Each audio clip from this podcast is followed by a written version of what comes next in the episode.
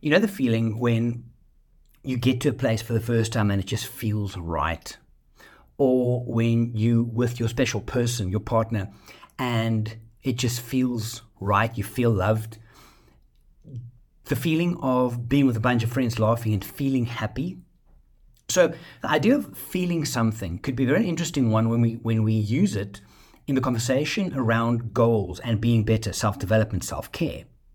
So I've been reading a book. I think it's the recent one is a non-anxious life by Dr. John Delony. And in there, and I've seen this clip on Instagram as well, he speaks about the way him and his wife talk about how they want their relationship to be in order to fix things is the simple question they ask is what do we want this to feel like? So in a relationship with someone, what do you want it to feel like?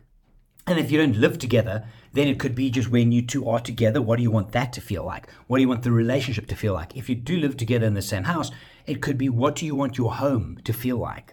Safe, open to communication, friendly, playful. And once you determine that and you reverse engineer that back, you can start seeing the things that you need to work on. Because often when get to these places of self development, self care, it's often we focus on the negative. Oh, I'm so fat, I have to go and lose weight. Or I'm so anxious, I need to try and fix it. Or my relationship isn't great, we need to fix it. So the mindset skews toward the negative side. But if we can project ourselves forward and say, what is my ideal? What would I want this to feel like when I'm with my friends, with my partner? What would it feel like to not have, I don't know, my stomach jiggle a bit when I run? Or what would it feel like not to be anxious all day long? And then go for the feeling because the feeling is something we can process on different levels. You can sit in a beautiful moment and you can rationalize this is pretty awesome. But also your your lizard brain, your your your limbic system is also calm and it just feels good.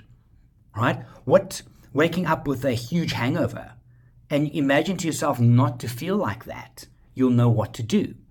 If you have mental health challenges, anxiety, depression. Imagine, I know it's hard, trust me, I know.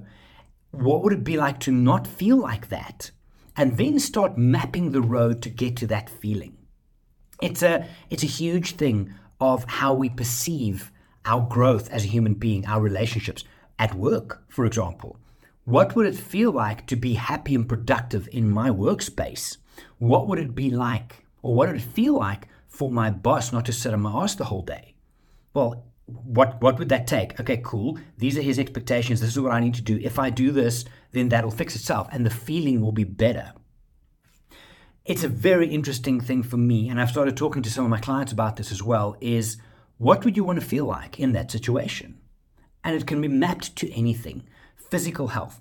I went for a run this morning. What would it feel like not to get so tired during my five kilometer run? It would feel amazing. So if I want that feeling, I have to do some work to attain that. It's a reward. The feeling is the reward for all the work you put in. What would it feel like to come home in the afternoon to my partner, spouse, husband, wife, to come home and for it just to be loving and caring and fun and open to communication rather to whatever other stumbling blocks there might be in the way? What would it be like not to feel anxious all the time. It would feel amazing. So, what can I do to attain that? Well, anxiety is just an early warning system in your body that something's wrong. Anxiety is not the problem. The thing anxiety is trying to warn you about is the problem. And that thing is often the thing that's standing in between you and a great feeling of happiness, joy, purpose, gratitude, anxiety. It's about a feeling. So, when you start looking at things that you want to achieve, and it's an interesting time of year because we're going into this new year resolution thing, start reverse engineering for what would you want to feel like? What do you want to feel like when you wake up in the morning? Do you want to feel happy, energized, focused, motivated? And reverse engineer it back as to what you need to do to get to that feeling. When I got to Svalbard up in the North Pole for the first time, I walked off the plane and I, this just feels right. It feels amazing. It feels exciting. And I then have to do whatever I can to get that feeling again.